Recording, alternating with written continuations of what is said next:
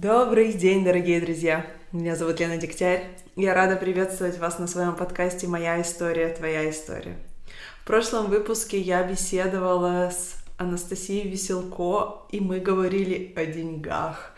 Да, это такая тема, о которой мало кто говорит, но Настя, она финансовый консультант, и у нее есть свой курс «Девушка с деньгами», и мне было интересно поговорить о том, как из профессии программиста она переходит в профессию финансовый консультант, и как вообще правильно разговаривать о деньгах, почему важно о них думать, говорить, составлять бюджеты, почему это сложно, мы поговорили о ценности убеждений и просто базовой финансовой грамотности. Если эта тема вас волнует, я предлагаю вам послушать наш разговор. А сегодня у меня в гостях Дарьяна Волкова. Это девушка, за которой я наблюдаю уже, наверное, несколько лет, с тех пор, как у меня появился Инстаграм. Ее фотографии балета просто поражает воображение. Я очень падкая на красоту, на красивые фотографии, на фотографии человеческого тела.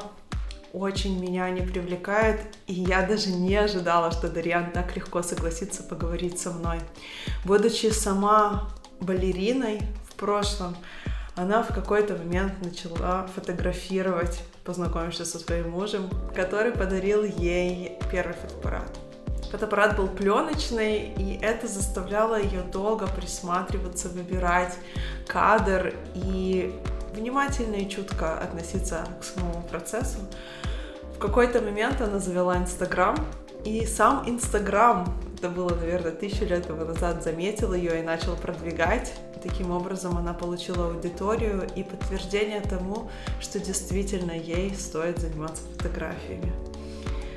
Она рассказывала о том, как она унесла фотографию с собой с балета балет в первую очередь, как на нее влияет дисциплина и мотивация, и как она с ними работает, что такое творчество и ремесло, такие важные темы, которые я очень люблю обсуждать с творческими людьми, где разница между мастерством и каким-то вдохновением и полетом. Все эти темы мы успели обсудить всего лишь за какой-то час разговора, и я буду рада, если вы познакомитесь и проникнетесь творчеством Дарьян точно так же, как и я. Привет, Дарьян. Привет. Я перед... Э, я прям готовилась к нашему интервью, потому что чаще всего я интервьюирую людей, которых, у которых обычно не берут интервью. Потому что моя история, она про вот таких вот людей, которые остаются за кулисами. Ты все-таки в какой-то мере публичная личность, есть с тобой много интервью, и можно многое о тебе узнать, если просто поискать эм, в интернете. И как тебе вот с тем, что ты публичная личность? То есть это что-то, к чему ты стремилась, или это что-то, что с тобой случилось, тебе с этим окей? Как ты к этому относишься? Ну, я не могу сказать, что я прям публичная личность. А, в какой-то мере, конечно, более публичная, нежели там три года назад, когда я еще только начинала заниматься всем вот этим вот в серьезности, в серьезности в плане как фотографической серьезности, то сейчас, ну, я всегда была на сцене, поэтому для меня это адекватное состояние. Я не могу сказать, что я как-то э, стесняюсь, либо мне это нравится или не нравится. Я адекватно к этому отношусь. Единственное, что, наверное, не все бы я хотела, не всегда бы я хотела выносить себя на а, как это, да, стать именно той публичной личностью, как все это понимают, да, то есть э, стать, там, не знаю, как это правильно сказать? Не знаю, селебом, может быть. Ну, вот, да, я бы не хотела себя к этому относить, потому что у меня есть все-таки э, моя личная жизнь, и, э, допустим, тот же, те же соцсети и Инстаграм, да, который сейчас меня и сделал, собственно, публичной личностью, mm-hmm я их очень а, разграничиваю. То есть у меня есть рабочее состояние, и вот там я публичная личность, но когда ты становишься вот таким открытым, популярным, э, все хотят еще пролезть в твою личную составляющую и копать туда. И вот поэтому для меня, наверное, желание стать публичной личностью никогда не было желанием, И я не хотела этого, это просто так получилось, но я сейчас это разграничиваю и работаю с этим. То есть я пытаюсь это контролировать. Угу. Но а какие у этого есть а, преимущества? Потому что, в принципе, да, и когда ты была балериной, и сейчас фотография — это такое, такая форма творчества, которая требует аудиторию. Ну, конечно. Нет, ну, плюсы, естественно, есть. То есть зачем делать в шкаф а, и в ящик, если у зрителя есть, и ему хочется показывать? Это, конечно, подстегивает тебя работать и делать что-то интересное. Потому что когда появился Инстаграм у меня, mm-hmm. когда вышел у меня на какой-то уровень популярности, благодаря, собственно, самому Инстаграм, который меня заметил и начал продвигать, а, делая посты со мной, рекомендованные, тогда еще можно было попасть, сейчас вообще какой-то космическая какая-то история, как это и как это вообще может случиться. А тогда мы очень тесно с ними общались и дружили, и первая популярность, конечно, вот такая большая аудитория пришла ко мне в то время.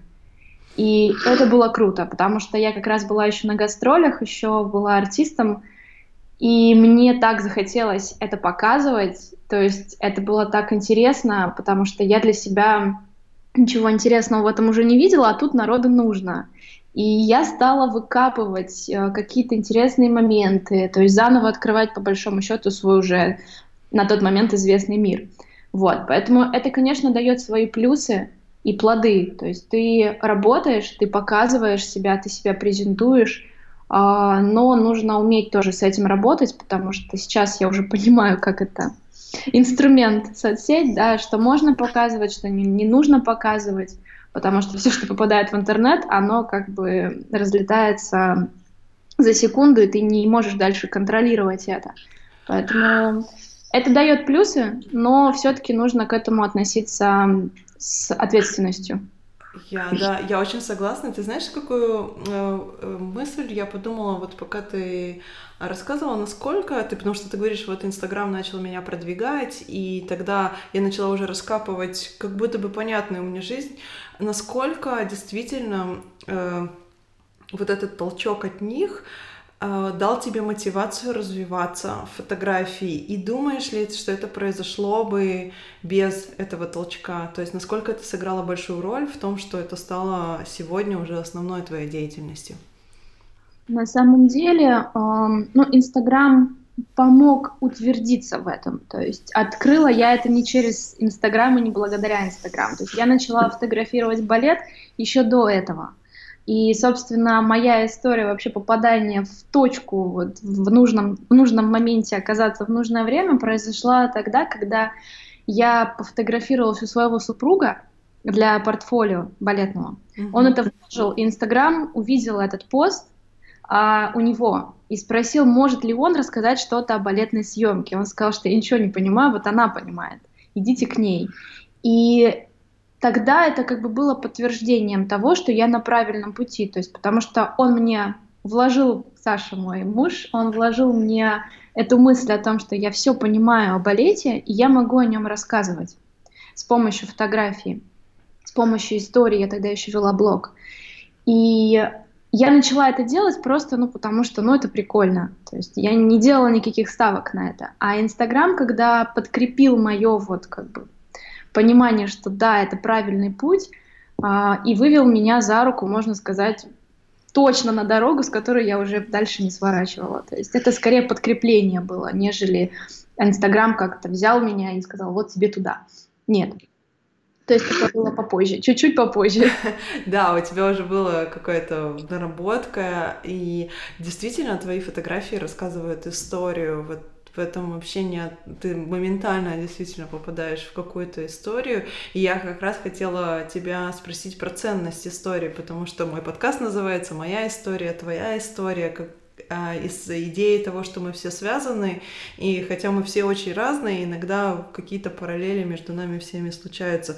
Для меня вот ценно рассказывать, чтобы люди могли увидеть, может быть, себя или какие-то решения увидеть уже у тех людей, которые это решили. Вот какая ценность истории для тебя?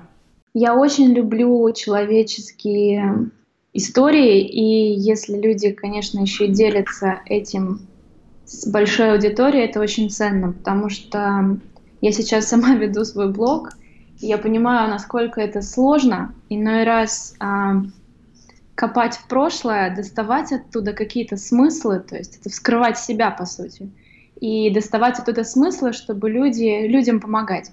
Mm-hmm. Я очень люблю мемуары, и, наверное, последние книги, которые меня действительно цепляют, это вот истории людей из разных времен и из разных состояний.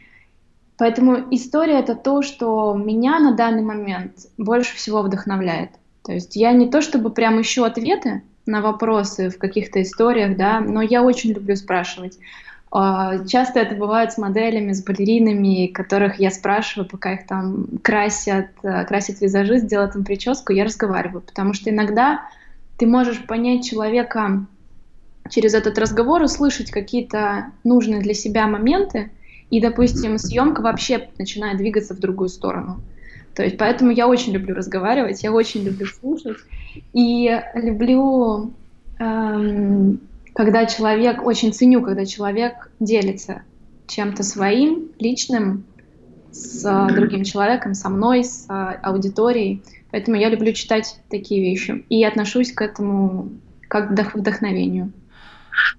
Очень я согласна с тобой, потому что я читала какое-то интервью с тобой, где ты написала, что для тебя самое важное, что люди тебе доверяют.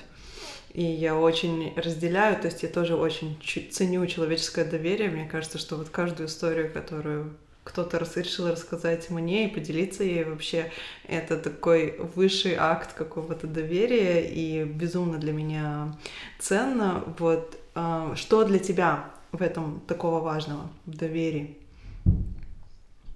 А, ну в первую очередь, наверное, я уведу в ту степь, в степь, в степь которую я понимаю. Mm-hmm. доверие. доверие для меня, если, допустим, на съемке на площадке, потому что я чаще всего там с доверием сталкиваюсь, ко мне приходят артисты, которые, а, наверное, доверяют мне, потому что они понимают, что я я вижу их такими, какими они видят себя. То есть это сложно, но это идет из балетного прошлого, когда ты смотришь в зеркало, а ты работаешь 99% времени с зеркалом, и только 1% времени с аудиторией, то есть выходишь на сцену. 99% своего времени в своей балетной жизни ты проводишь ну, там, 90, будем так округлять, в балетном классе и видишь себя через зеркало, работаешь с педагогом, зеркалом, и ты видишь себя, да, свои какие-то проблемы, свои не, неидеальности. И когда, допустим, артист приходит ко мне на съемку, я вижу в глазах тотальное доверие, потому что они понимают, что я стояла там же в этом балетном классе, и я все понимаю, я все понимаю, что я вижу через зеркало, и я их зеркало. Я отражаю им все моменты, то есть я поправляю, я веду съемку, мне это важно. Я понимаю, что человеку проще там расслабиться, и чтобы я все сделала сама, и мне так проще. И поэтому чаще всего в большинстве случаев бывают, конечно, исключения, и это тоже нормально, а, когда люди приходят ко мне с доверием. То есть они прям говорят, мы тебе доверяем, потому что ну ты же тоже артист, ты же все понимаешь. я говорю, да, я понимаю, я прекрасно понимаю, сейчас все сделаем. И это еще к тому, что они видят результат, и они действительно понимают, что это было не зря. Потому что любая работа, вообще любое человеческое время, которое человек тратит на другого человека, на, там, на съемки, на интервью и прочее, все равно это ради результата. Ради того, чтобы это, эм, ну, чтобы ты получил результат, чтобы кто-то получил посредством тебя результат. И у артистов балета очень мало времени, катастрофически мало. Вообще жизнь балетного человека в профессии очень короткая, нужно много чего успеть, и поэтому там в свой выходной, когда они приходят ко мне на съемку, я просто не могу обмануть их доверие. И у меня нет права на это.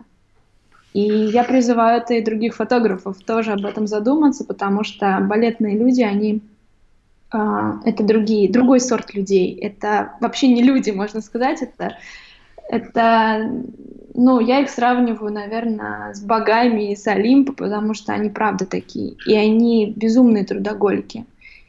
И обманывать их доверие очень легко на самом деле. Просто достаточно сделать фотографию в ненужную секунду и все. И дальше обрастает человек комплексами, теряет к тебе доверие и сам себе начинает копаться. То есть он даже не тебя винит, а в первую очередь себя, что он какой-то кривой, косой и не идеальный. Поэтому доверие вот для меня — это, наверное, то, что они приходят ко мне на съемку — и работают со мной.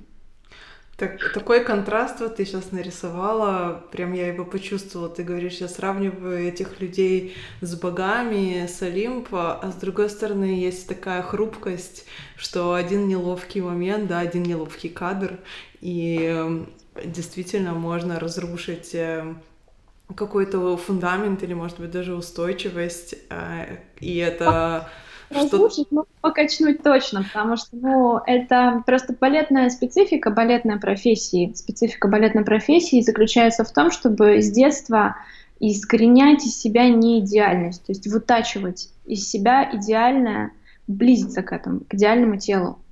И когда ты, допустим, на фотографии видишь подкрепление того, что ты не идеален, и, ну, как бы ты воспринимаешь в первую очередь это на себе, на себя. То есть ты думаешь, что ты такой кривой, плохой, и что ты потратил столько времени, и все равно не получается. А потом еще начинают винить фотографа, конечно. Но в первую очередь они расстраиваются внутри себя, что они на самом деле не такие, как, как каким бы их, им, их, им хотелось бы быть, кому, чему они стремятся. Можно ли сказать, что ты унесла вот это вот стремление к идеальности из балета в фотографию? Есть ли у тебя в, твоей, в твоей работе вот это вот стремление к идеальности? В детстве закладываются все, по-моему, характера. И когда у тебя балетное детство, конечно, оно мне было не в училище, но все равно было не, не так легко, то, конечно, дисциплина и какой-то вот перфекционизм, он с детства. И он в большинстве ну, аспектов жизни ко всему применим. А, я, причем, перфекционист до такой степени, что вот я буду прям копать в том, в тех моментах, конечно, которые мне важны, естественно. я буду копать до тех пор, пока вот я не докопаю до идеальности.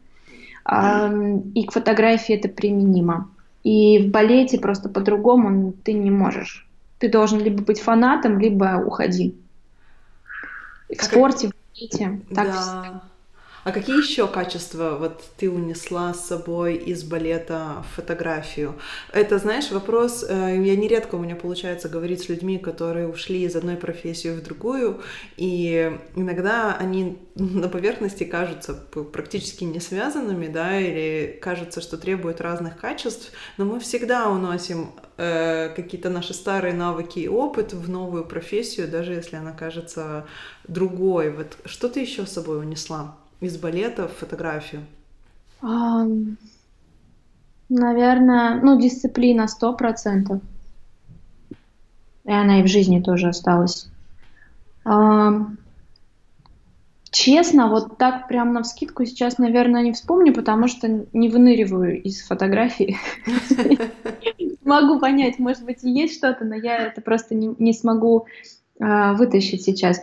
Возможно, возможно, принципы. То есть я, когда начала снимать балет, и, наверное, почему я в этом деле задержалась и состоялась, ну, можно сказать так, я поняла, что в балетной фотографии вообще нет фотографов, на тот момент не было, сейчас они появляются, а, которые а, бы снимали балет с точки зрения балета. То есть были фотографы, которые там театральные фотографы, которые снимали и театр, и балет, и балетных там педагогов, и там режиссеров театра, драмы и прочее, прочее. Но вот человека, который бы снимал только балет с точки зрения балета, я не нашла в России. Были а, в Штатах несколько человек, но вот кто работает в России, кому я могу обратиться, на тот момент такого не было. И я, наверное, привнесла из балета фотографию именно балет с его пониманием ракурсов, позиций. Для меня в первую очередь важны вообще балетные составляющие фотографии, а потом уже сама фотография. То есть я могу а, забыть про выдержку забыть про технические моменты, отпустить в этом контроль полный, если я вижу, что там, ноги не так стоят, не в той позиции, в которой они бы, были бы идеальны.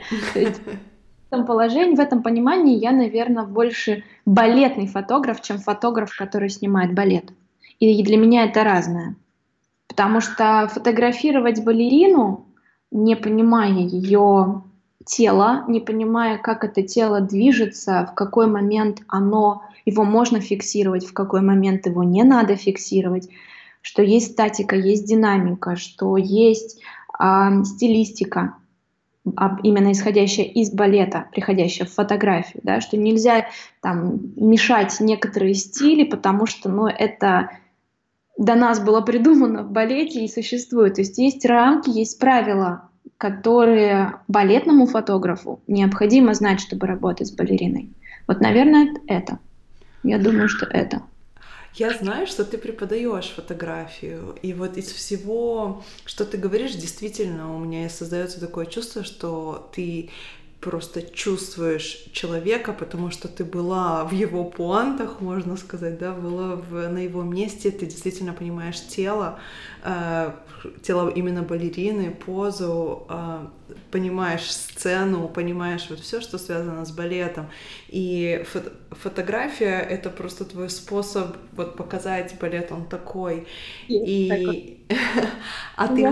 Продлила пенсию себе. Да?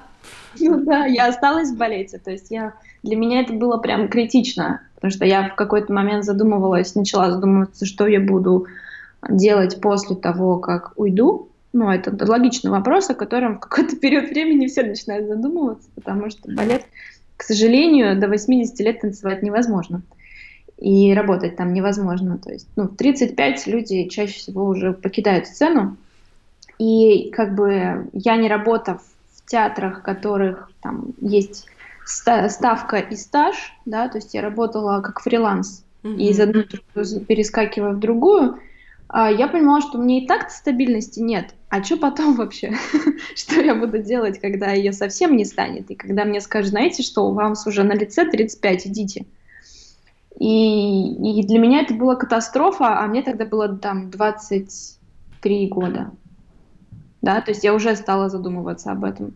Угу. И да рано. Сейчас, сейчас, ну, рано, ну, лучше, лучше так, чем никогда. Конечно. И когда я поняла, что вот сейчас фотография, то есть я хотела остаться в балете, а каким образом это сделать, я не знала, педагогика точно не мое. То есть я попробовала, но нет, там ставить э, хореографию, ставить спектакли я не тоже не, не мое, не люблю, не умею, не дано. А фотография так увлекла, и сейчас я понимаю, что это такая моя пенсия, которая будет со мной до того момента, пока я захочу, чтобы она была со мной, или пока мне будет дозволено это делать. Какие вот. твои самые любимые вопросы, которые ты любишь задавать балеринам? Ты говоришь, вот я прихожу, и пока они готовятся, я с ними разговариваю, задаю вопросы, расспрашиваю. Что, что ты больше всего любишь узнавать о них? Как дела? Самый часто задаваемый вопрос. Ну, вообще, я, э, когда, допустим, это первая встреча, конечно, у меня есть несколько сценариев, даже так разработанных. Э, я уже как психолог себя прокачала, потому что это важно тоже, это очень важно разговаривать с артистом и вообще с человеком, который приходит к тебе на съемку чтобы и себя подготовить, и его подготовить. Поэтому чаще всего я понимаю, откуда человек пришел, с какого театра. То есть я обсуждаю какие-то последние а, тенденции, последние там, события в театре. Оттуда мы чаще всего цепляемся за какую-то тему, начинаем ее продолжать, обсуждать. Если разговор совсем не клеится, иду покупать кофе, приношу кофе. ну, то есть по-разному. Бывают разные ситуации, разные моменты, когда артист устал, вообще ему не хочется разговаривать. Бывает так, что и времени нет на разговаривать, потому что там он бежал с репетиции, у нас уже время съемки, и нам нужно быстро сделать макияж и бегом-бегом снимать. То есть, ну, чаще всего говорю о том, что происходит в жизни, с кем уже давно работаю, с кем э, несколько раз встречалась, спрашиваю, там, судя по Инстаграм, я же все-таки слежу за ними, что произошло, поздравляю с премьерой, или там вижу, что готовят какую-то партию. То есть я постоянно ну, внутри профессии все равно остаюсь. То есть невозможно не следя за тенденциями, за ситуациями, которые сейчас происходят в сфере, оставаться в ней, да, это в любой сфере так, то есть тебе нужно все равно смотреть, что происходит, и это дает тебе возможность там обсудить с человеком, что происходит, да, что поставили, а видел ты это, ой, я видела премьеру, ой, ты видел там то-то поставили, а ты видел вот это станцевала. Ну, то есть какие-то общие темы, общие зацепки, за которые ты можешь зацепиться и начать разговор, по крайней мере. А потом он уже тебя вынесет. У меня с этим проблем, по-моему, никогда не было. Да, я вот сейчас сижу, думаю, пока ты рассказываешь, что это очень много про человечность, про кон- именно человеческий контакт, который тоже для меня очень ценен, да, но мы уже немножко говорили о доверии, и я вот вспоминаю твои фотографии, и действительно, это не только для меня балет, и не только там девушка красивая, да, с идеальной фигурой, в красивом а, позе, полеты, вот это все. Но ты всегда видишь человека на твоих фотографиях, всегда видишь работу, которую этот человек проделал. И даже если это такой, знаешь, фрагмент буквально и момент, и, наверное, это рождается из того человеческого контакта, который ты создаешь с людьми, которых ты фотографируешь. Я не задумывалась об этом, но если ты так видишь, я хочу, чтобы это так и было. Да, я это так вижу, если честно. Для меня это больше, чем просто про балет, это действительно про людей в балете. Потом... Нет, ну я, я, я пытаюсь э, на, в каждой работе все равно и вообще в, каждом, в каждой съемке что-то индивидуальное для человека придумать и подготовить, потому что даже если это там похожие позы, да, то это все равно у каждого человека свои линии, у каждого человека свое состояние, с которым он пришел. Каждый артист все равно хочет выразить себя. И, конечно, это совместная работа. То есть я задаю вектор, в котором мы будем двигаться, а человек иногда привносит что-то свое, и я только счастлива, когда это происходит. Поэтому вот та индивидуальность, наверное, о которой ты говоришь, да, у каждого своя, это еще работа артиста на площадке. Она очень много для меня значит, и я безумно счастлива, когда артисты открываются и еще что-то свое достают. Не просто, что я сказала и поставила, а когда они открывают какие-то другие а, эмоции, состояния, когда они работают со мной вместе. Это, это дорогого стоит, правда. Да, это действительно, скорее всего, следствие вот того контакта, который ты создала еще до площадки. Э, я сейчас думаю, знаешь, о чем ты говоришь? Я унесла из э, балета, ну, в жизни вообще, фотографии тоже очень много дисциплины. Я очень, я работаю вообще в сфере э, питания и спорта, то есть тренировок, но не для людей профессионалов, а именно в повседневной жизни. И всегда встает такой вопрос мотивации, где мне найти мотивацию, что с моей мотивацией. Я очень часто противоставляю мотивации дисциплину, то есть иногда нечего ждать у моря погоды, нужно просто делать то, что надо делать тогда, когда надо делать. Вот какую роль мотивация вообще играет в твоей жизни, в жизни человека, у которого дисциплина просто на высшем уровне прокачана? Ой. Ну, я на самом деле, вот я уже сказала о том, что у меня бывает, что дисциплина работает только в тех моментах, которые для меня важны. Но есть моменты, которые тоже, допустим, мне не хочется делать, и я себя заставляю. И, наверное, да, привычка, она имеет место быть, когда ты там ну, ленишься. Тебе нужно там 2, 21 день, да, по-моему, говорят, привычка входит в, в начинает с тобой жить вместе я не могу сказать, что у меня есть с этим проблемы, но, допустим, есть не некоторые моменты, которые вот я до сих пор не могу себя заставить делать, и я вообще не знаю, как найти мотивацию для этого. То есть, когда я ушла из балета, я пыталась найти в себе мотивацию оставаться физически, а все равно в балете, то есть мне нужно было там, ну, после того, как ты уходишь из большого спорта, у тебя через какое-то количество времени начинает разваливаться тело, если ты не занимаешься теми же нагрузками, которыми ты занимался до. В балете, в принципе, происходит то же самое. То есть, если ты там с пяти лет давал телу нагрузки, а потом резко перестал это делать, он еще какое-то время тело терпит, а потом начинает разваливаться. И я вот уже два года вообще ничего не делаю. И я вообще не представляю, как себя заставить. Возможно, и не надо. Если совсем не хочется, я так себя ощущаю. И не потому, что я сейчас себя оправдываю, а потому что я попробовала. И у меня, допустим, тело, эм, оно требовало, то есть начало что-то побаливать, там плечи вылезать начали, а, колени, то есть там, где тонко, да, там начало рваться – но я сейчас понимаю, что я вообще не хочу заниматься физически балетом, нагрузками, не хочу. То есть да, нужно делать зарядку, да, нужно вести там активный образ жизни, но я, видимо, так натанцевалась за все это время, что я не хочу. Я хочу умственно работать, я хочу напрягать свою голову. Возможно, от того, что я ее до этого так сильно не напрягала. Но физически я не могу себя заставить, и я не могу найти мотивацию э, к этому. Я попыталась пойти в спортзал, я попыталась пойти а, делать какие-то упражнения, которые я, которых я не вижу смысла.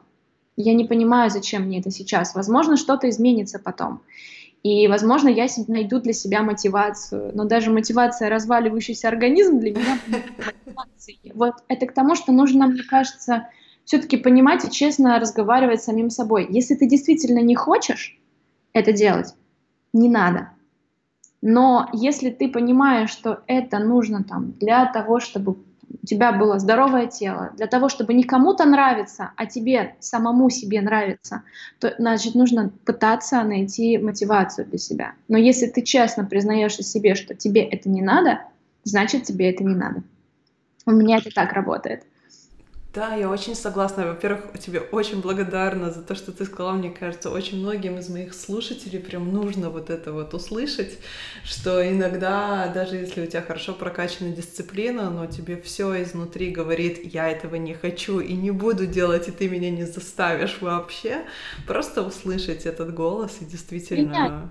Ну, потому что, ну, организм, он не дурак, и мозг тоже. То есть есть вещи, которые не нужны именно в данный период времени. Оно обязательно придет, и если это твое, оно обязательно к тебе придет, и ты захочешь этим заниматься. Там, внедришь это в себя, и 21 дня тебе будет недостаточно или достаточно, это не важно. Если тебе это необходимо, нужно слушать себя. Не кого-то вокруг, что там у тебя, там, не знаю, плохое тело, ты некрасивый, иди там что-то исправь. Это чушь, это все плохие люди рядом с вами. Если, если вам действительно самому нужно самоощущение, да, оно важно, то тогда идите и сворачивайте горы, либо ложитесь на диван и честно себе признавайте, что сейчас я буду лежать две недели, и я не встану с дивана. Я так устал, что я не хочу ни в какой спортзал, я не хочу ни в какой, как, никуда бегать, ничего не хочу делать. Я хочу лежать, и я честно себе в этом признаюсь, и не буду себя за это корить. Мне так работает. Да, ты знаешь, для меня вот эта честность, она про максимально эффективное использование ресурсов. Потому что когда ты начинаешь себя уговаривать делать что-то, что ты не хочешь, и ты все равно этого не делаешь, мы попадаем в такое, знаешь, место прокрастинации, где ты не делаешь то, что ты хочешь делать, и не делаешь то, что ты не хочешь делать. Ну, то есть вообще в каком-то паузу такую попадаешь, и это прям самое неэффективное использование ресурсов, которое может быть. Абсолютно согласна. Вот. Я э, видела, что ты называешь себя исследователем. Я даже вспомнила об этом сейчас, пока ты говорила. Вот если вам это надо, то делайте. Я сама в прошлом ученый, я долго, много лет занималась научными исследованиями, и до сих пор вот то, что в моей жизни осталось из всего этого прошлого длинного, это я читаю научные статьи. Это вот такой, я гик, и мне это очень всегда интересно. И вот действительно просто очень много научных статей говорит о том, что люди добиваются результатов только когда у них есть вот эта вот внутренняя мотивация. И эта мысль напомнила мне о том, что ты называешь себя исследователем, и действительно у тебя, э, ты много рассказывала о том, что ты в фотографии много исследуешь. Как, вот как это пришло? Почему исследователь? Знаешь, я вообще понимаю, что у меня это вообще по жизни во мне есть, и мне, допустим, там мама рассказывала, как, ну, с детьми это часто бывает, наверное, когда они только рождаются, приходят в этот мир, они исследуют его. И мама мне позволяла это делать, и большое ей спасибо, что она замечала это вообще во мне. Я могла рассматривать там листочки траву часами. То есть мне нравилось прям за... останавливаться, застывать и рассматривать. И это осталось до сих пор. Вот я до сих пор могу сидеть там и какое-то время, там не часами, естественно, сейчас их нет, но там несколько минут могу рассматривать цветок, либо текстуру, либо свет. То есть меня это радует, и мне это нравится. И когда я э, была артистом, я почему-то в себе это закапывала. То есть, возможно, времени не было, либо мир был привычный, хотя мир просто невероятно красив тот, в котором я жила тогда. И я это стала понимать только когда фотография пришла ко мне. То есть, видимо, вот с периода с детства, вот я пришла в балет, стало все как-то так скомпонованнее, жестче, не было времени, не было, были другие приоритеты и другой взгляд на жизнь. И когда я начала фотографировать, как будто вот эта вот детская составляющая во мне тогда, да, оно открылось заново оно как будто вернулось. Я начала видеть мир, мне пришлось это видеть а, только под, через другую призму, через призму фотографии. Не глазами, а еще через фотоаппарат. И нужно ловить что-то, нужно ловить свет, там, какие-то моменты, а, как будто ты будто ты ребенок, и ты открыл в себе вот какой-то новый мир. И когда я это вновь все увидела и начала это исследовать, а это правда прям исследование для меня было. То есть, представляешь, ты работаешь в этом в театре там пять лет, ты ходишь туда как на работу, каждый день одним и тем же путем туда и обратно, да, ну там другой дорогой, через один магазин, через другой магазин, но ты пять лет туда-сюда ходишь, и балет для тебя становится работой.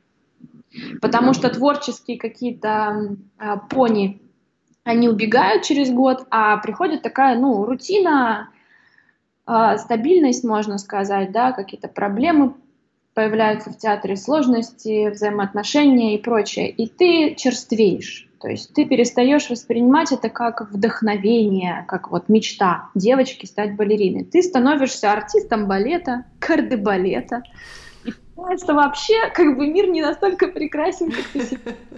И вообще это все не так радужно. То есть это прям труд такой, хороший труд, можно, вот правильное название каторжный, но у меня каторжного труда никогда не было, потому что я никогда фанатом балета и не была, как оказалось. И мне тогда говорили, что я вообще ленивая. Сейчас я понимаю, что это инстинкт самосохранения, и хорошо, что у меня тогда был. И, скорее всего, занималась не своим делом, потому что сейчас никакого инстинкта самосохранения нет. Все, фанатизм ужасный. Вот, и когда я начала исследовать через фотографию, через камеру, которую я начала приносить в театр, свой привычный мир, я поняла, что я вообще ничего не видела. То есть я не видела свет, я не видела тень, я не видела пыль, я не видела истории, которые там вокруг меня ходили, люди, которые приходили со своими историями. То есть я начала прям это замечать. И когда я начала фотографировать потом в студии а, артистов, ну, тех ребят, которые со мной работали. Я поняла, что я ничего не понимаю с точки зрения фотографии, что-то я понимаю с точки зрения балета, но вот как я постоянно говорю, мне нужно было тогда найти мостик между этим. То есть мне нужно было соединить фотографию, в которой я была тогда еще слаба и ничего не понимала, технические именно моменты, да, и балет, который у меня понимание было, но вот как это соединить, я вообще ума не прилагала. Я не понимала, как это можно соединить. И я начала это исследовать, и я начала экспериментировать, и я начала какие-то свои методики делать, свои принципы. То есть я все начала с нуля, потому что тогда, когда я вбивала в гугле балетный фотограф, я ничего не находила. Сейчас множество ссылок э, можно найти, но тогда не было ничего ни в одной книжке, ни в одном каком-то... Ну, интернет тогда был не такой, конечно, как сейчас. Но я ничего не нашла. Я нашла какие-то картинки зарубежных фотографов, которые делали бэкстейдж, э, но не в студии. Тогда в студии еще почти никто не фотографировал. То есть я начала, ну, никого нет вокруг, но я пошла. Сейчас, правда, люди рядом пытаются идти или там за мной идут. А, на пути встречаются разные люди. Но тогда я начала одна, потому что мне никто не помогал в этом, и я, по большому счету, начала исследовать свой мир. До сих пор продолжаю. То есть камера тебе позволила увидеть свою жизнь, начать на нее смотреть, по крайней мере.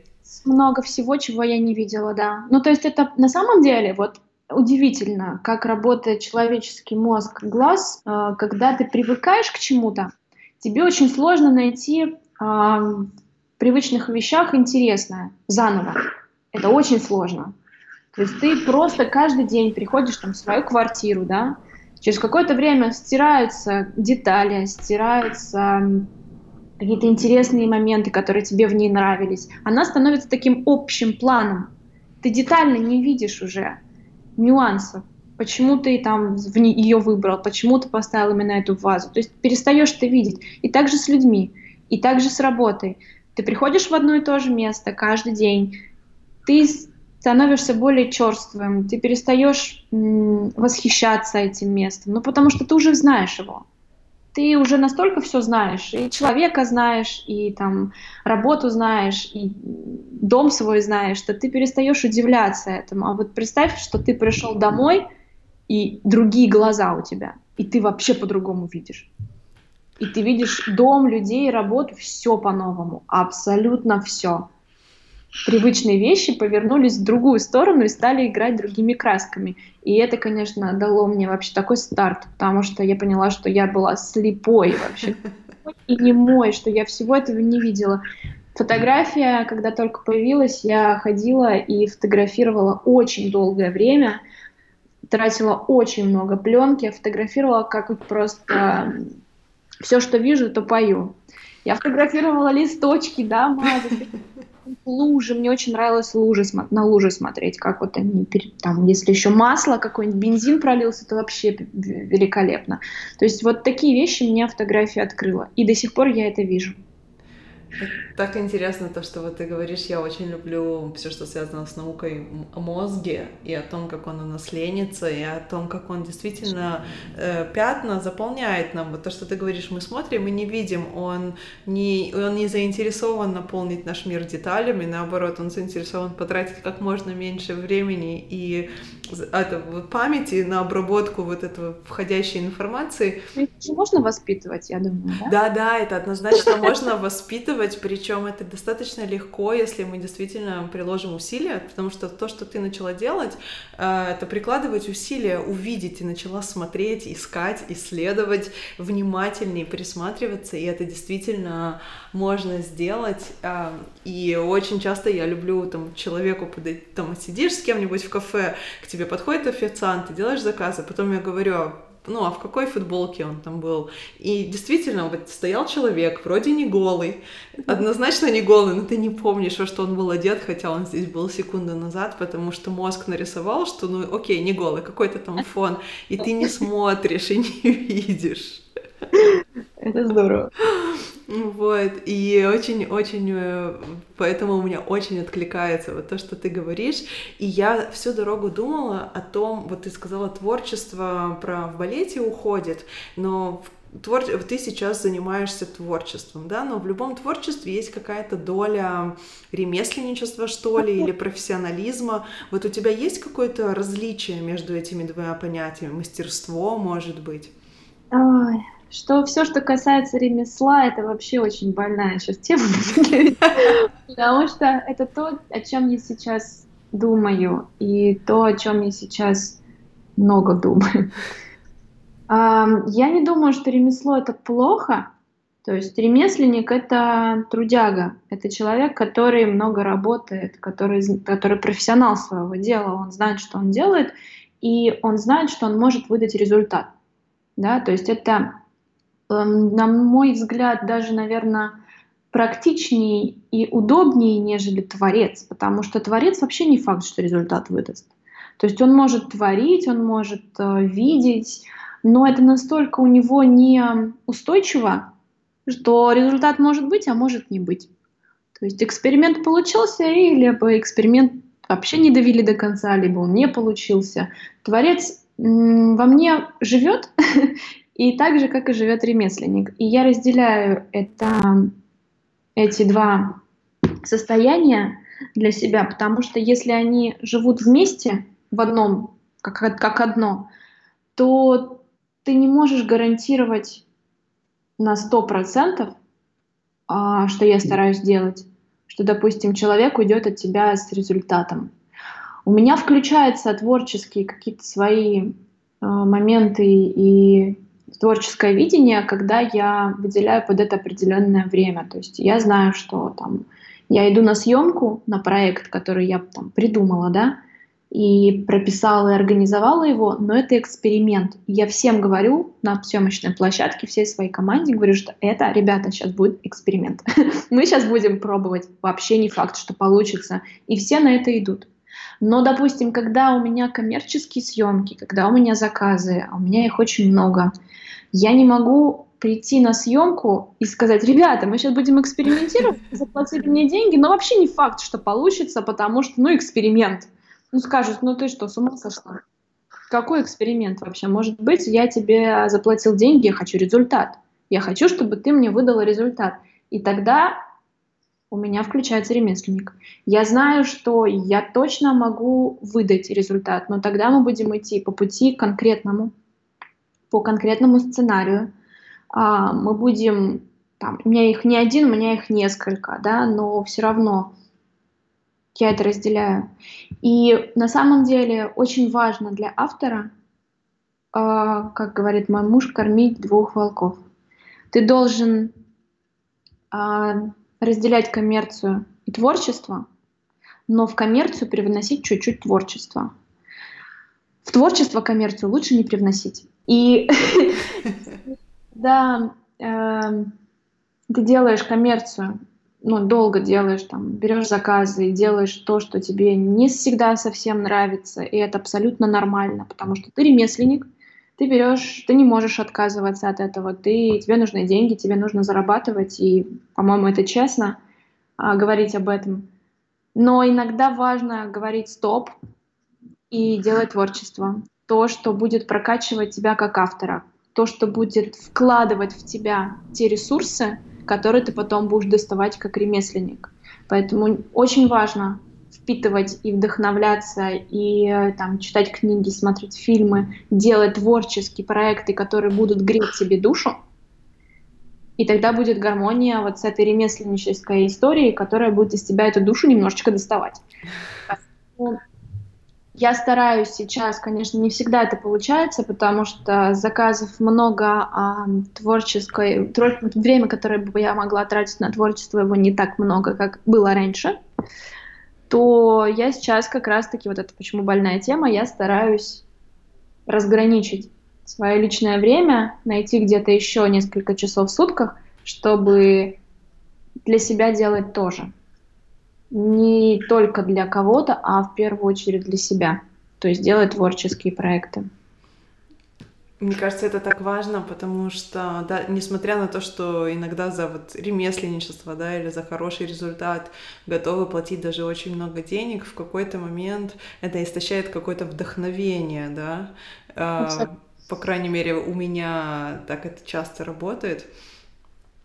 И очень важно в этом моменте сказать так, мне нужно вот просто свободу какую-то поиграться с, с чем-то, с чем, не знаю с чем, но вспомнить, э, что такое игра, вот потому что ты очень говорила здорово в детстве, что ты любила там исследовать травинку, час рассматривать, и вот эта вот игривость, которая не обязывает никакому результату. То есть есть процесс, есть результат. Да? Если коммерция — это результат, то творчество — это, наверное, очень много про процесс. Да, да. И важно вообще, чтобы расти и чтобы там та же коммерция к тебе приходила, в первую очередь нужно творчество воспитывать себя.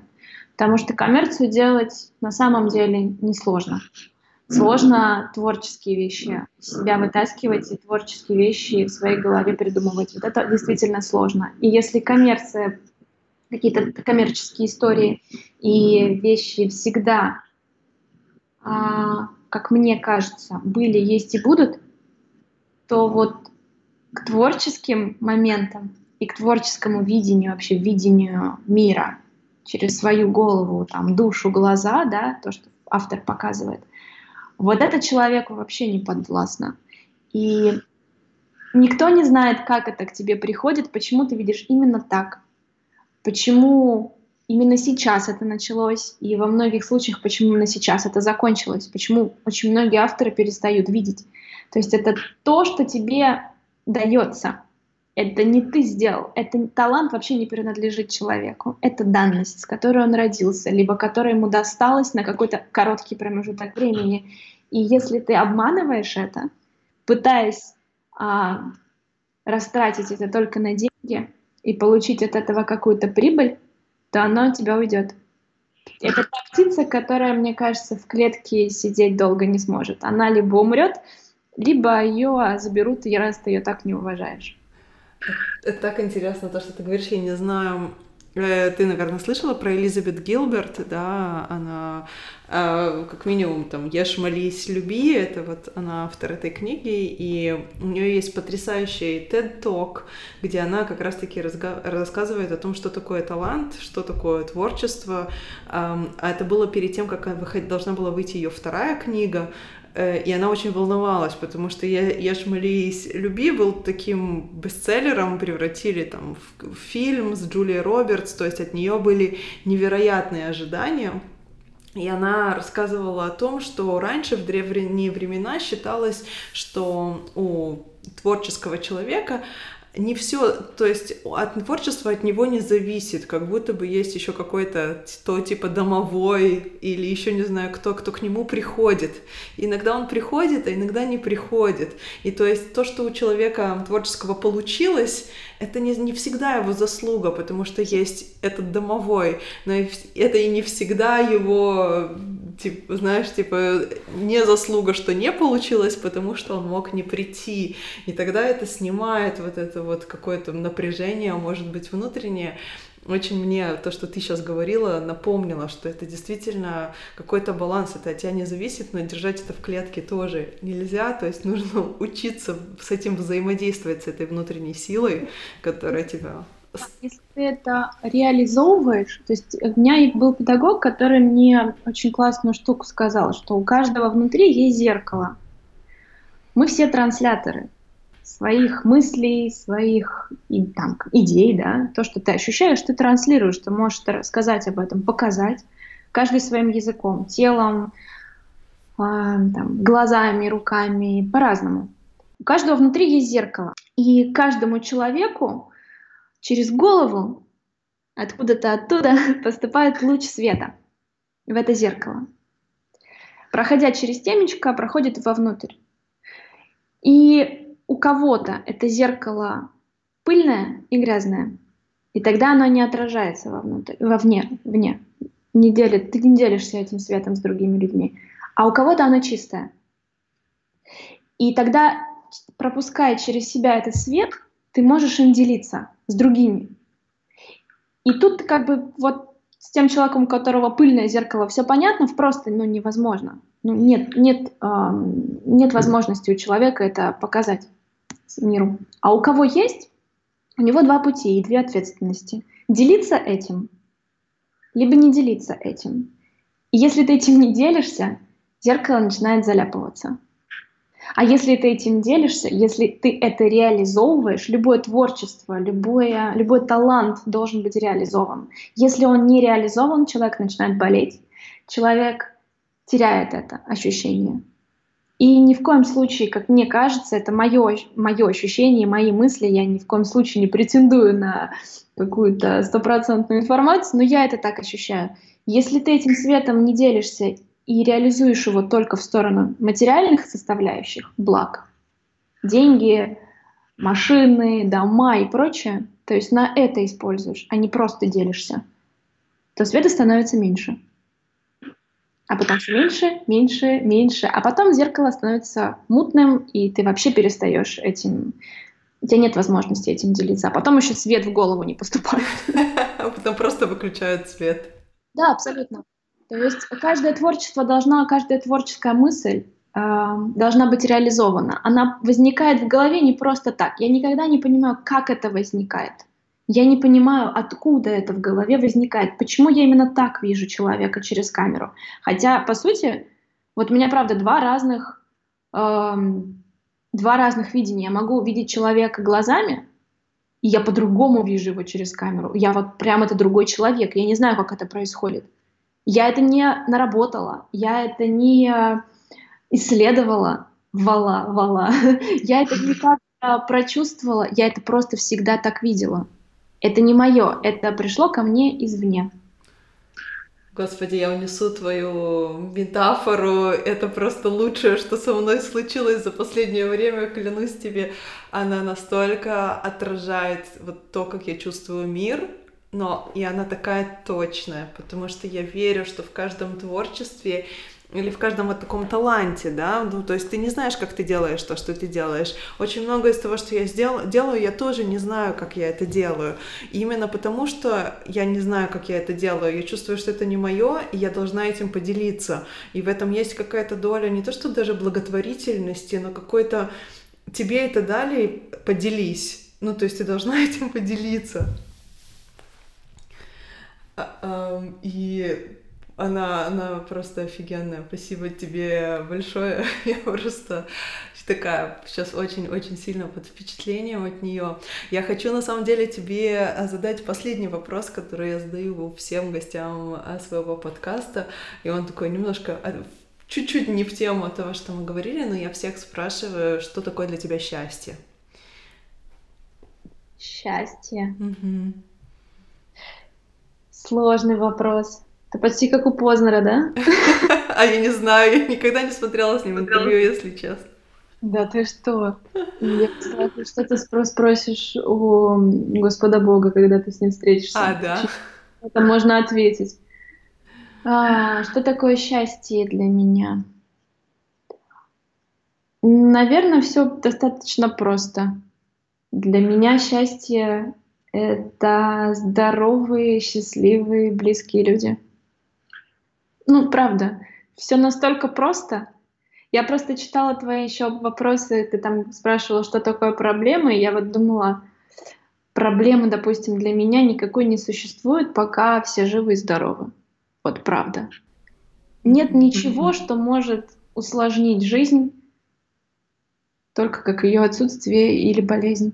Поэтому мои здоровые, живые, близкие люди и моя семья — это абсолютное счастье. Спасибо тебе огромное за то, за то, что ты со мной поговорила, поделилась своим мировоззрением, зарядила меня просто таким вдохновением очень сильно. Спасибо. Спасибо.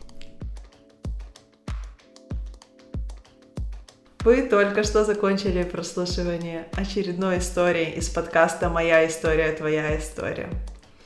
Если вам понравилась история, я буду безумно благодарна, если вы оставите оценку или напишите отзыв в Apple Podcasts или в любом другом приложении, в котором вы слушаете ваши подкасты. Это поможет большему количеству людей найти эти истории и, может быть, как-то поможет им изменить свою жизнь. Также, если вы хотите узнавать о новостях, которые происходят в моих проектах, подписывайтесь на рассылку на моем сайте lenadегтярь.com.